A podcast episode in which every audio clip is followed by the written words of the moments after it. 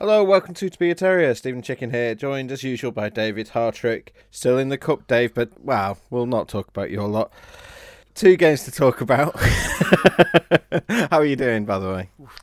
Wounded, wounded by that right from the off. Yeah, well- yeah, no, fine, fine, feeling good. Corsten press in my hand. Got my favourite Green Arrow T-shirt on. I'm happy as A what now t-shirt? Green Arrow. Green Arrow. Right, I see. He's uh, don't make me rank my comic book characters in order, but uh, he's right in my top three. He fought Cody Rhodes at SummerSlam once. Right, so Huddersfield. T- he did. Stephen Amell did.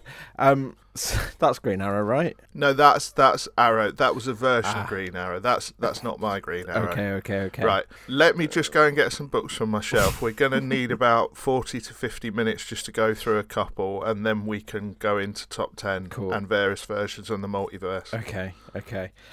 I'm not going to educate you about Cody Rhodes. You're best leaving that alone. Huddersfield Town 2, Derby County nil in the league on Wednesday night. Uh, it was a, a weird old game, and, and as I put in the conclusions, one that's quite difficult to analyse because it's a, a game of football unlike most you're going to see.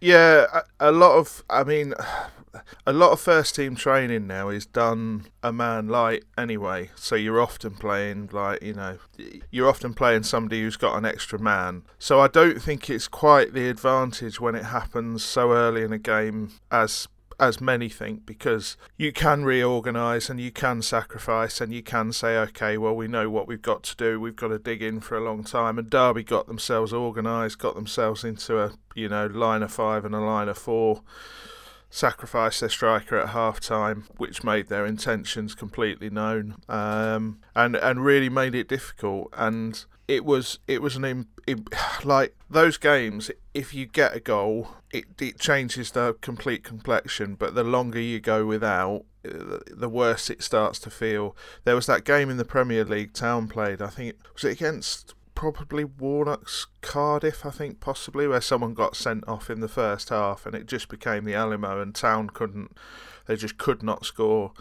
And for a while it felt a little bit like that, but luck is definitely on their side at the minute. That deflection was, was key. And uh, yeah, from that point, there was only ever going to be one winner. Yeah, second game in a row where Town got a goal through a, a deflection. Uh, obviously, it was Duane Holmes on, on this occasion. It was Josh Koroma against Stoke, and I mean, it was it was a clear red card, right? There's there's not really much debate about that. Richard, Richard Stearman caught O'Brien pretty high, and yeah, I thought Yeah. O'Brien was lucky to walk away from from that challenge. In truth, It was. I, I I think it was clumsy, and it was.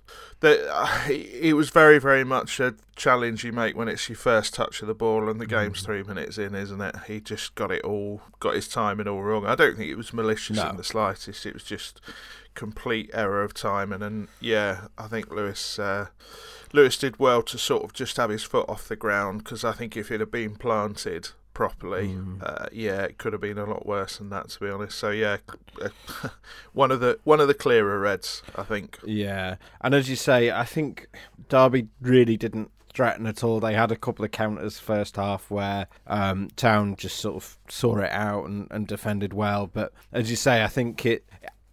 It was evident that Derby were not going to win that game, but it was a matter of whether Town could get the breakthrough and, and stop it from finishing nil nil. Really, because Derby did just, you know, we always talk about putting ten men behind the ball, and it's, you know, that's basically what they did. They they put all ten men behind the ball, and it was like when you put ten men behind the ball and you have a striker up top, except they just didn't have the striker up top. So they were in, you know, it, it, I think it's easy to say it was a matter of time, but it was starting to feel, as you say, as things wore on, like, oh, is this? Are they going to find it? So I think you have to say credit to them, Town, for for getting the breakthrough and then polishing the game off as well within a few minutes, just because you knew that as soon as Town went ahead, Derby would have to, because the position they're in, they can't just say, right, well, damage control will take a 1 0. They desperately need points at this stage, and um, you knew that as soon as Town scored, Derby were going to start coming at them, and, and Jordan Rhodes kills the game off. And I think you have to say, you know, a game like that it is all about the outcome, and they, they got the result. Yeah,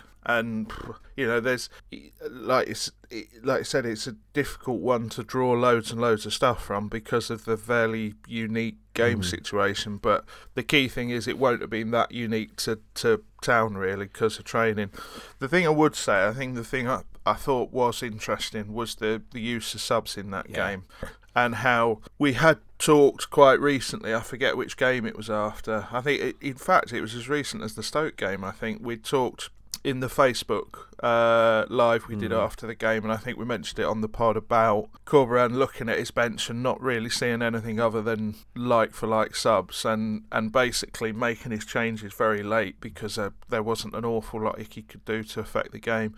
The Derby game felt like the sort of exact opposite of that. The fact that you can leave Josh Koroma on the bench in a game mm. that you hmm. need to get a goal from really tells you the the depth of options they have there now, and you know, Eiting came on. A couple of people were raving about his performance. I thought he was just quite neat and tidy. Yeah. If I'm brutally honest Same. with you, I thought he was a, a feeling his way into yes, yeah into a town shirt again performance. And he somebody said to me, "Oh, you know, it was a brilliant assist. It was it was a seven foot yeah, pass. It was, yeah, to his side. You know, um, I thought he did much better things than the assist in the game. Um, but yeah, I I think there was a real opportunity to change it with that bench. Me and you said before kickoff, actually, didn't we? I think you mm. said to me it was the strongest looking bench you'd seen for quite a while. Yeah, I mean when, you've got Pipa, Eiting, and Koroma on your bench like, you know that that's let alone Jordan Rhodes obviously came on, got his first goal back. That that was great to see. Um, but yeah, I mean that that is a bit of a, a, difference from you know from some other benches we've seen where it's like who's who's actually going to come on and grab this by the scruff of the neck. Yeah, and ultimately, Eiting gets an assist and Rhodes gets a goal. Yeah. So that's impact from your that's impact from your bench, isn't it? What was the stat you pulled up about substitute scoring a goal. Well, yeah, it was just that Jordan Rhodes is the first town goal scorer, town player to score from the bench this season, which is yeah. remarkable. Romain Aitken Green was the last one uh, against Reading on the last day of last season. So yeah, which was which was a hit and giggle game, wasn't it? yeah. We don't count that. Yeah. So, so yeah, I mean, t- town of, I mean, they've not had many. I think they've had two assists from the bench, and now it's three. I think I'm right in saying it might be one, and now it's two. Um, after after as well, and you know, I, th- I think there's been some games this season where Corberán has used his subs really well, and we've gone out of our way to praise the way he's, used his subs. Mm. I think he used them well here, as you say, just like he did against Blackpool in similar circumstances. Uh, also against ten men, you know, that he took off three of his his most offensive outfielders, you know, Pearson, Turton, and Hogg. Um, I thought again, Hogg didn't have a, a, great game, unfortunately. But I would say with Jonathan Hogg in that match, that definitely wasn't a game for Jonathan Hogg. Like I think if it had stayed eleven men, you might have expected it to be. Uh, you lined up four four two initially, um, Corberán, which is not the first time we've seen that. I thought that was interesting. He had Sinani up top alongside Ward, but then obviously after it went to ten men, it became more of a two four four, and then sort of a a, a one five four um, when when they took Pearson off. So um, yeah, you use the subs well, and, and I think it's it's easy to say well you just throw on your attacking players when you when you you know playing against 10 men for 87 minutes but he was smarter than that you know he, he realized that he needed sort of the the, the scalpel that Karel Eiting would provide rather than the more sort of blunt instrument that, that Josh Koroma would have brought onto the pitch. Mm. Yeah, yeah. And I think it's worth talking about Rhodes's moment, his goal, because it was a great moment in the ground, wasn't it? It was. Mm. Um, I think a lot of people have been quite sceptical of that signing, and I think there's valid reasons to, to question it. But there's no doubt he is a he's a very good tool for a very certain type of job, and it was a real, you know, it was a very Jordan Rhodes goal, wasn't it? A bit of stri- striker's instinct to pull into a bit of space, follow the shot in, and you know, finish nicely. To it, to get him off the mark at this point of the season can only be a good thing, really, um, and it just added to. I think the the end of that derby game, there was a real sort of good feeling, real you could sense a slightly different atmosphere. I thought in the ground, a lot of a lot of boxes ticked in the one game, and uh, yeah, it was good to see. Yeah, yeah, it was a it was a nice moment, and Duane Holmes will will obviously when we get on to well, we'll move on to Barnsley. Got the goal against Barnsley as well. Four goals in his last six starts. Duane Holmes, um, he's in pretty impressive form at the moment, and I think it's uh, it's interesting that he picked Duane Holmes to play against Derby. Obviously, he would have been desperate to play against them after after how things ended there. Um, and he was he was desperate to get on the score sheet. he certainly he? was. Yeah, I mean, it did. I put this in the live blog at one point. It did almost feel like a Duane Holmes testimonial that games at times because it, it wasn't just hit that he was shooting constantly. I think he had six shots in the game. His teammates kept looking for him. Like every time they got on the ball, it's mm. like, right, where's Duane? How do, how do we get him in? And I mean, he got the goal in the end. So like, it's really quite difficult, and he's in good goal scoring form. So it's quite difficult to sort of fault that strategy at the moment. But um, no, I thought that was interesting, and obviously then gets the the goal in the FA Cup as well. I mean, we, we've talked about it before, but he is such an important player, and uh, uh for Carlos Corberán, it's I think he, he seems to prefer him to Josh Koroma, doesn't he? Um, and and he's hmm. certainly more versatile. I think is is the main thing. He's played, uh, you know, if you count sort of the left right variations of different roles, um, he's played eight different positions this season for my money. So, hmm. um, yeah, uh, he's he's a very important player to town at the moment. He is, he is, and he was it was tough when he came back into the squad last season because he came in and uh, Town fell off a cliff and he felt almost I think for some fans he felt almost emblematic of something so no matter where he played or what he did he got a, lot of criticism um, and it's worth saying as well I don't think he played great either and you and I sat here no, you know no. you and I, I, I, you and I were sitting here six eight months ago talking about uh, oh, he's he's getting moved all over the place. He's playing all different mm. positions. It's not doing him any good. And maybe it wasn't in the short term, but I think longer term that versatility is actually paying off big time for Town. Yeah, this is it. And I, I think he's had to play his way into form. There's no there's no denying that at all. Um, but it's just he's a very Corberán player because I think I think what Carlos Corberán likes is you can be 10 out of 10 in one position, but what Carlos Corberán really wants you to be is like an 8 out of 10 in three. Mm. That's what he really, really likes. And Holmes sort of ticks a, a lot of boxes. And I every time I see Duane Holmes, the thing I'm always sort of mightily impressed with. Even when he's playing badly, if I'm brutally honest, is just his work rate. Mm-hmm. He's he's another town player who just covers an insane amount of ground, and it it's good to see players like that get rewarded with a run of form like this. It's the same reason we were all so delighted when Danny Ward got that hat trick. You know, it's the, it you want to see them get something that people can actually put up a flag in the ground and say, well, yeah, they're good. and at the moment, you know, four goals in six games is excellent, isn't it? In six starts is excellent. Yeah, yeah. And I mean, the Barnsley game. What did you make of it? I know you you, uh, you weren't in the ground for it, but you've watched it back since. It was. Uh, I, I, uh, it, I don't know. It's a weird pod to do this because they're two difficult games to analyse. Because yeah. the Derby game after three minutes becomes something completely it's different. Basically, a training exercise at that point, isn't it? Yeah, and then the the FA Cup game. Obviously, Town. We know we knew Town were going to shuffle the pack, and I think they were absolutely right to do mm. that as well. It should be said. I think it needed to be done after three was it three games in eight days or whatever. Yeah, and they've got several midweeks coming up. Obviously, Preston on Wednesday night, and then they've got mm. now they're through to the next round. They've got another two coming up in the next three weeks as well.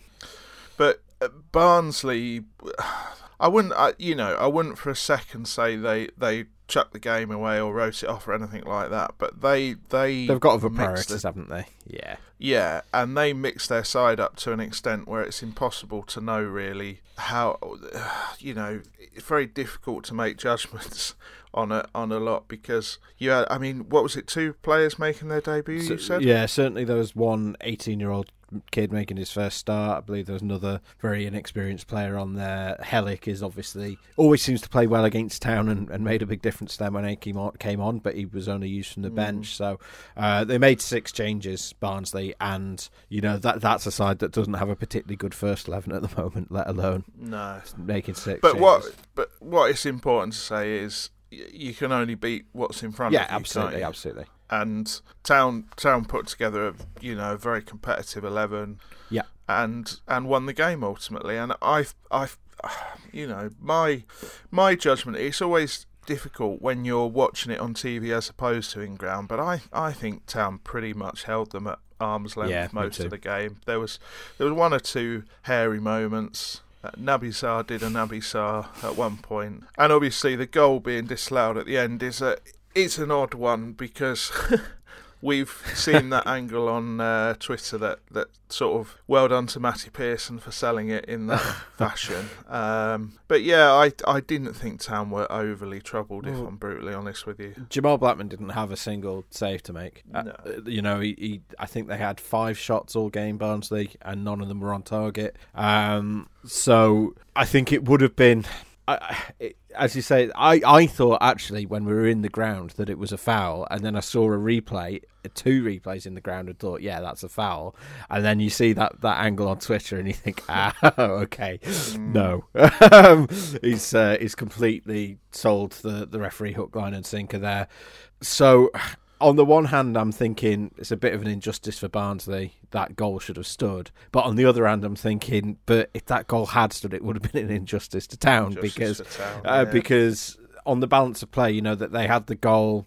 Um, and then, uh, you know, Sorba Thomas had a good chance. Uh, Danny Ward hit the post. Jon Russell missed a sitter after the disallowed goal as well. You know, he was he was put clean through by by Sorba Thomas. It was interesting that the you know Town made eight changes, but as you say, it was still a strong lineup because you know they, they can make the changes and still end up with with Karel Eiting and Jordan Rhodes and Josh Koroma in the starting lineup. And Josh Ruffels, I thought, did did well. Um, and you know the, the the players they kept in the team were were Pearson, Holmes, and, and Thomas. I thought Sorba Thomas had um, had another good game, although the looking at the fan ratings, they uh, they seem to to disagree with that slightly, which is uh, surprising to see. But there you go.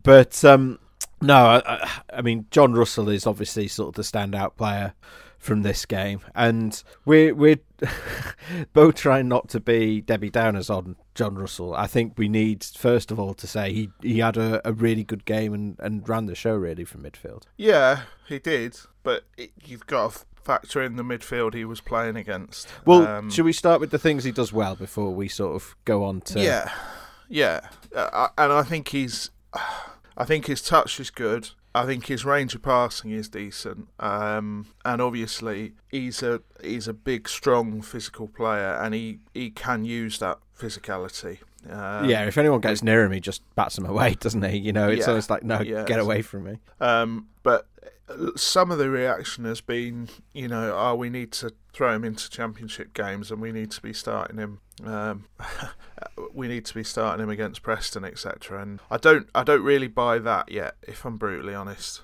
Um, I, I think there are. He looks like he's got a lot of potential, but I think there are clearly areas he needs to needs to work on. Um, and again, you know, like I say, we're trying not to be. It's impossible to not sound like Debbie Downer, though, because there has been a huge reaction to his performance, hasn't there? Um, but I, I, he again, I'm going to use the phrase again. I thought he was just very neat and tidy. Really, I don't think he was. Uh, I don't think he was sort of exceptional. Just very neat and tidy. And if it if it had finished that chance at the end and had a goal to cap the game, I think you might talk about it in slightly different terms. But yeah, that was quite a horrible miss as well. If yeah, we're brutally it honest. is. Yeah, I, I thought he was good from from the base of midfield, um, and I thought some of his passes were good. There was one moment where he did a two Cruyff turns in succession, um, and and then put put Ollie Turton up the wing, which was was great to see. And as I say, it is a lot of genuinely a lot of fun to see him on the ball and people come and charge towards him, and it's like watching Hmm. Omos in the Royal Rumble. He just sort of bats people away. Another reference for you there, Dave. Um, you know, he just if anyone gets near him, he just sort of pies them off. You know, sticks out a, Hmm. a and it's just like, no, you're not getting near it. I think the reason that we're being a bit that we're that we're not completely sold at the moment. There's a there's a couple. Um, one is I think that realistically, you know, I've got a tactics board here with everyone's name on, and I think when you're looking at those central midfield positions, he's probably realistically sixth or seventh choice central midfielder behind Yeah. O'Brien, Hogg, Angerin when he's back. Um, Sinar, or not back, you know what I mean. Um, Yeah. Angerin, Sinani, Eiting, and potentially even Scott High, which I know some people won't want to hear, but it's true. And Duane Holmes played centre midfield uh, against Barnsley as well. So you know, there's. I think it's. I understand that that Hogg, Hoggy's not having the best spell at the moment, but I think Yeah, He uh, doesn't- not like for like. no, absolutely either. not. Well, this is this is the other thing is I think we've only really seen Jon Russell playing against not great teams. To be honest, he, he got a couple of minutes against West Brom, who are obviously you know doing all right, but it literally came on in injury time. Um, and then he's played against a Burnley team who just weren't interested, frankly, on the day. And we talked after that game about how there, if there was one area of the pitch where they did have a significant weakened lineup, it was in central midfield. And came on against Reading, which I thought was, we talked at the time, I thought was a, a really bad game for, for both sides, a really poor quality game. Um, and, and Reading are struggling at the moment as well. And then we've seen them against Barnsley in the FA Cup. And, and you know, Barnsley, the worst team in the Championship at the moment. And uh, you know, as, we said, have, have made six changes, and you know, I I didn't want to sort of come in here and, and talk about the, the bad things at greater length than the good, but I think we're both sort of keen to sort of temper those expectations that people seem to have that he's going to come in and be a world beater in the championship. He might be. Um, I mean, I think his lack of pace is an issue, and that's being quite polite about it. Yeah, Um, I, I, you know my feelings on that score. I think he's. I, I think the lack of pace is what. I mean, it's not too big a leap to say that I think the lack of pace is what really kills him from being a, uh, like a really good Premier League Yeah. prospect. If I'm brutally honest, because it is quite noticeable. Um, and I think that the the thing is, I, I think you you've said it exactly right. Th- th- There are games where I think you can play him Yeah. and he's going to be really really good and and it is against to you know damning with faint praise but it is against the weaker midfields mm. because he is eh, he is big he is strong he will you know he's got that range of passing. Yeah, if he He's, you you know, he will bully people to get himself into space, and then he can pick a pass out Well, over th- thirty yards. That's very effective. This is the thing is that the comment that I've seen multiple people make is he's one of those he seems to be one of those players who just always has time on the ball and it's like th- there's an element of truth in that in that he can just pie people off and make that space for himself Mm. but a large part of the reason he had a lot of time on the ball against Burnley and Barnsley was because they gave him a lot of time on the ball to to Yeah. be to be fair and uh, yeah I think you and I are both of a mind where we're thinking if you play him against a, a Swansea or a Fulham or a Bournemouth or a you know a team that is sort of more dynamic more high pressing Mm. and quick passing I think he would struggle quite badly in those games that's our hunch anyway They're, they're just going to run right by him. That's the problem. They're just the minute he gets a midfielder who thinks I can run him, uh, he he's he's done for. Particularly if he's on a yellow, you know, first half because he has to has to end up taking a couple of people out. So, but I I think. Look, it's a squad game. Mhm. There are going to be games where he will be able to come in and he will look really, really good, you know. And I think it's against certain midfields and certain setups. But uh, like you know, Hoggy's replacement long term, no. um, it it's he's got he's got a way to go. He's got a way to go, and I think that I think it's good that people are excited about him, and it's good that people are seeing seeing all the things he's really good at and choosing to Yes, focus on them. And I think that's a very very valid attitude and. Absolutely fine. That's what football fandom is about. But I, I just think he is. I think, as you've said, it's important to remember he's probably fifth choice at best, arguably sixth choice in reality.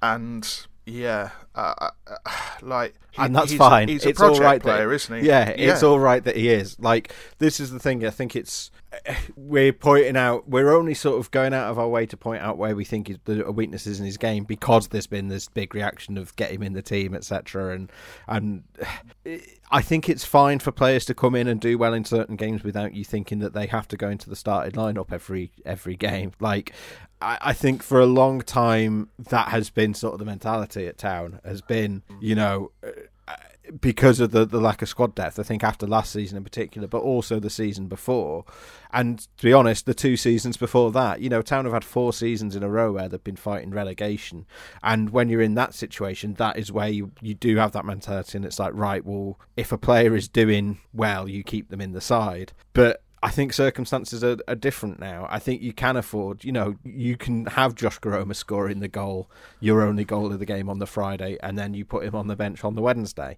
You know, Josh Ruffels is a perfectly good left back, and we've we've barely seen him this season. So you know, it, Karel Eiting, I don't think either of us would have him in our first choice lineup necessarily straight away either. So, no. you know, when we did the uh, the power rankings where we sort of try and the top eleven in the power rankings where we try and put the players in an order that if we made Carlos Corberán sort of write his his squad list out, that's the order he'd do it in, kind of thing. The top eleven is always uh, what we think the first eleven is, and Pipa isn't in that at the moment. So it is fine for players to be able to come in and have a couple of good games here and there without them necessarily being put straight in the in the side uh, on the back of that. Yeah, and I think Huddersfield Town as a football club have not been in any sort of position to have a project player for a long time because, like Lewis O'Brien became a project player at Bradford, really, and Bradford played him basically every game. He he played nearly not far off every minute, and he came back box ready and you know into the first team, and he was he was ready to go. Uh, you can't do that with other players. They didn't do it with Sorba Thomas. No, Sorba I think Thomas that was the plan, and the same with Koroma. Yeah. But then they end up bursting into the yeah. scene. Yeah, and I think I think with Jon Russell, I think a bit of time and a bit of patience could go could go an awful long way, if I'm honest. As is true with other players like Scott High, for instance. Like, yeah, yeah, and I, I think that, like, I would, I genuinely like to see him in a championship game. If I'm honest, I, I, yeah. I would like to see it, but the problem is, as as you pointed out, there are certain championship games where I think he's just going to get pulled from pillar to post in reality. So we'll see, we'll see. But he's, I think he's certainly now uh, uh in the first team squad mix up. You know, mm. he's he's certainly in that in that space now, rather than just being a sort of B team player, dev squad player. Uh, he's now sort of firmly in that that first team 22, shall we say, 22, 23. So I think we will see a bit more of him. I think the fans will demand to see a bit more of him as well. Um, so I think we're going to get plenty of time to see, you know, to make more judgments. If I'm brutally honest, what did you think of Josh Ruffels? I thought he had a, a, decent game. I, I, didn't think he was sort mm. of outstanding. I know some people after Burnley, he felt that he'd caught the eye. Um, but I feel like with, with Ruffels, like because of the scouting that we did in the summer, um, we, we sort of expected him to just come in and be be decent. So I don't think either was particularly surprised that he's he's done exactly that. I thought he, you know, he. I think his his two big things that he has over Toffolo, perhaps on paper at least, because uh, it's hard to judge based on what little we see of Ruffels in the Championship, but based on his League One stats, I think he's he's certainly better in the air than than Toffolo, and I thought that was evident against Barnsley because I think one thing we didn't mention against Derby, uh, you know, they they did um, they did when they did in the first half try and push forward. It was Toffolo they were targeting in the air, and I thought there were a couple where he, he struggled, he got his positioning wrong or he got his timing wrong. But mm. um, when Barnsley tried it on Ruffels, they didn't really get anything out of it and his crossing as well is is better. We didn't particularly see that against Barnsley. The the one chance he did sort of create from a cross was actually a deflected cross. It was sort of deflected into Ward's path, and then he hit the post from it. But what what did you make to him? I thought he was good. I thought again you you have to factor in the opposition, um, but I I just think it's another reminder of of how deep this town squad is that you can have a player like Josh Ruffels who I think if most people saw that game, would just assume he was a championship regular. Yeah. You know, would just assume he had 20, 20 championship games minimum behind him this season. And like, I think what's I think what's quite impressive about Josh Ruffels is that he's he has he's doing this off the back of virtually no football. It's not mm. like he comes on for 15 minutes here and there to see games out. He doesn't really get any time whatsoever. So the couple of opportunities he's had to just sort of slot in and just look remarkably like he's been there for a long time, uh, I just think is really promising. But I I also thought what was quite interesting was he was playing on the same side as Sarr who I think had quite a Naby Sarr of a game, mm-hmm. if I'm honest.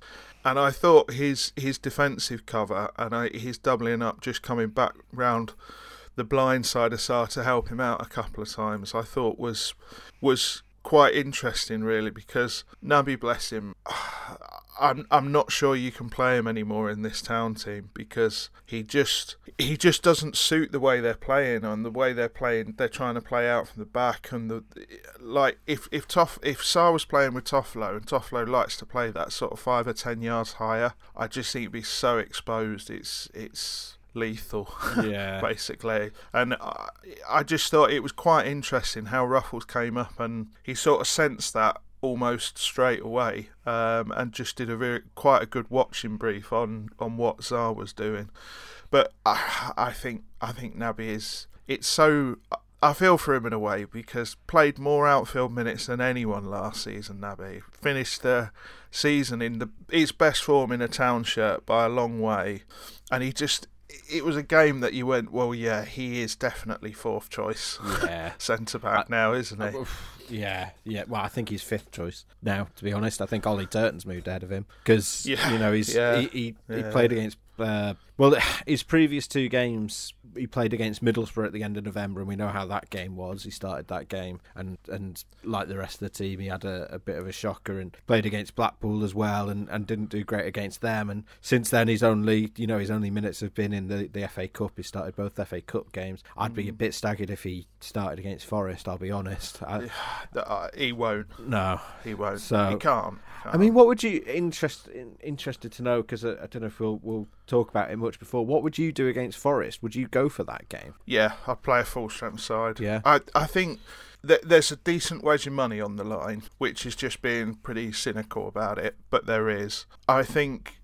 You know, an FA Cup quarter final is not to be sniffed at. It's still an event. First one for fifty still a- years, would it be for Town? I think I'm right Yeah, saying seventy-two. It's still an event, and the way the draw has shaped up, you would be virtually guaranteed to a, a decent Premier League side. Um, and I would go for it. They beat Forest at their ground once before, and it was a difficult game. It was a difficult watch at time because Forest um, missed a hell of a lot of chances in that game.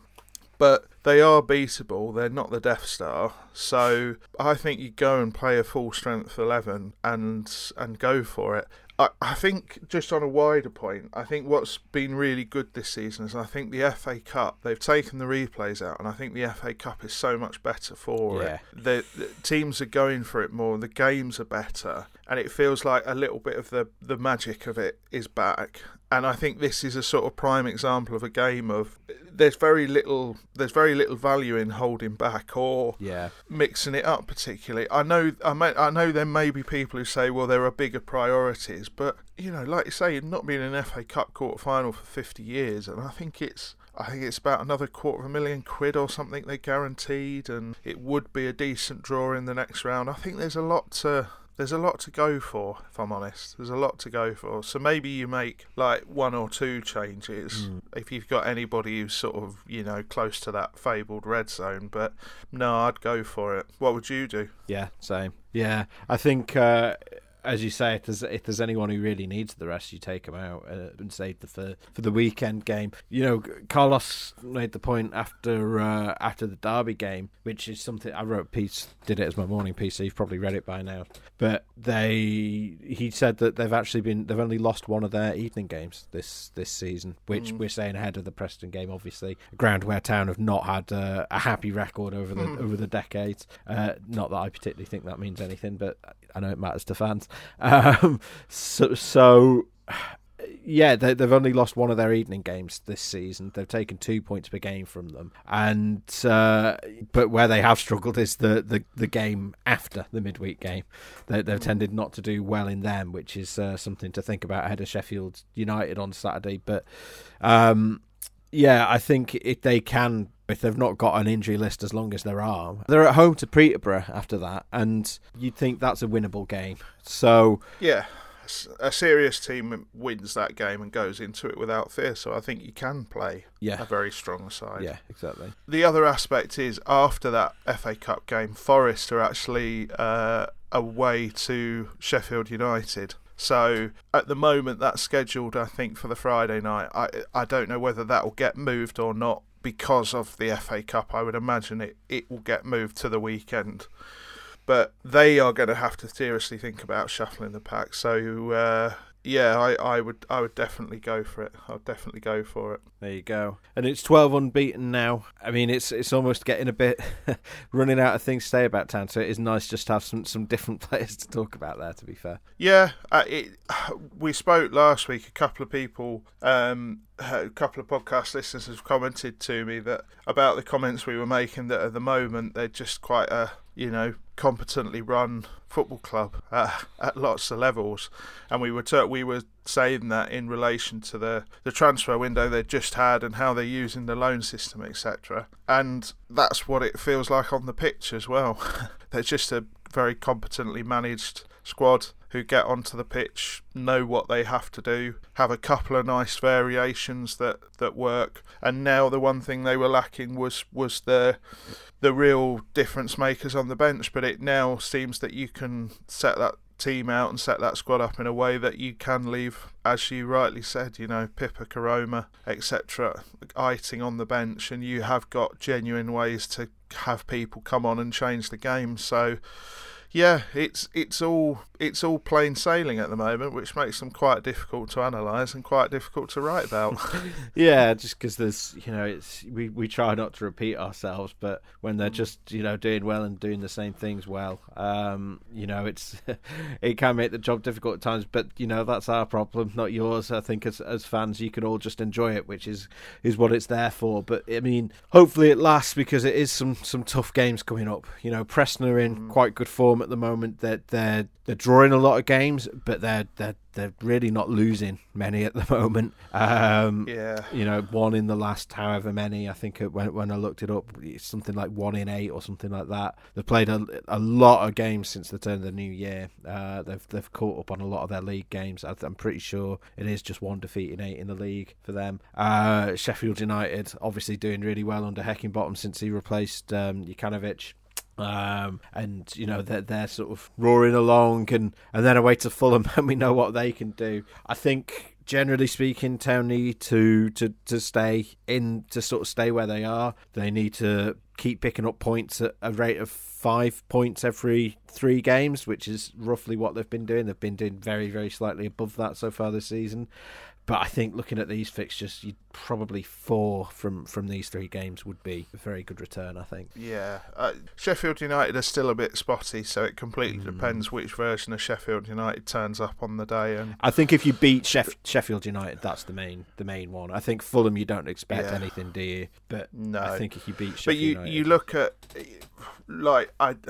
I'm not a great subscriber to Soccernomics and all that sort of thing. I think it doesn't account for lots of variables, but but you know, you just look at the wage bills of a Sheffield United and a Fulham to Town, and and by rights, every metric suggests that Town shouldn't be in those games. That's not how football works, and Town will go into they'll go into both as a very competitive team who will certainly give them a you know give them a good game, but can they give actually give them a bloody nose? I don't know. I don't know. The Preston game feels like one to. I think people unfairly just think Preston are a very physical side. They're not. There's a lot more to them than that. But I do think you have to man for man. You have to stand up to mm. them. Um, and I think Preston at, at, their place are a very different uh, animal to Preston away so that is a tough game. I don't I don't know. I think if if Town are serious playoff contenders, then they come through this patch as you said with with a minimum of sort of 4 points. Mm-hmm. But I don't know. It, it wouldn't it wouldn't it's also you could see them losing all three games. Yeah and I still don't I still don't necessarily think that's massively going to hurt them in terms of their position because he never has done this season. Whenever they have had a blip, it's not really hurt them. They'll still be in contention, and then they then got a run of slightly better fixtures. In truth, to just pick themselves back up. Yeah, I, I think I would be fairly happy with a point at Preston, to be honest. Yeah, um, yeah. And then and then you, you, I think you go for it against Sheffield United, and honestly, I think the way Fulham are this season. I mean, you just need to look at their goals scored record.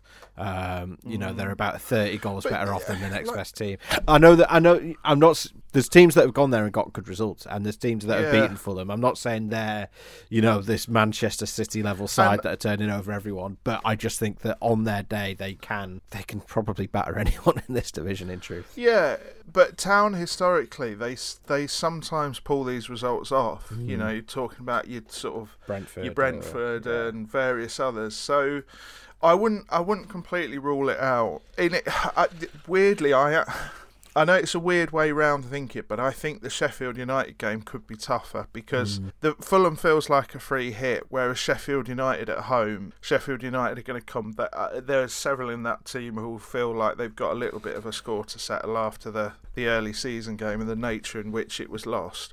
They've even got Billy Sharp back on form for God's sake, and I, I that, it feels like a it feels like a tough game that because at home that always comes with a certain level of, of expectation too. So yeah, I think I think the full I think the Sheffield United game is the more difficult of the two, weirdly, but but yeah, we'll see. There you go. Yeah, I mean, I'm saying a win. I'm saying target that one for the win just because of what that means as a six pointer. Really, uh, I think Preston are just that little bit further back uh, and have played more games that that they're probably looking at a mid-table season. But yeah, we'll see how it goes. It's uh, pointless talking about stuff that hasn't happened, I suppose. So sorry to have wasted your time, Dave. thanks for joining us. Um, yeah, obviously get on examinerlive.co.uk. Uh, if anyone wants some books for Valentine's Day, Dave, where can they go? Uh, Ockley Books, O C K L E Y. Uh, if you want to get something from my company, but my book is actually released through Pitch. Silver linings and nothing says I love you, wife, girlfriend, boyfriend, slash whatever, like a history of Bobby Robson's time in charge of the England national team. Yeah, exactly. Thanks for joining us, everyone. We'll see you next time. Goodbye.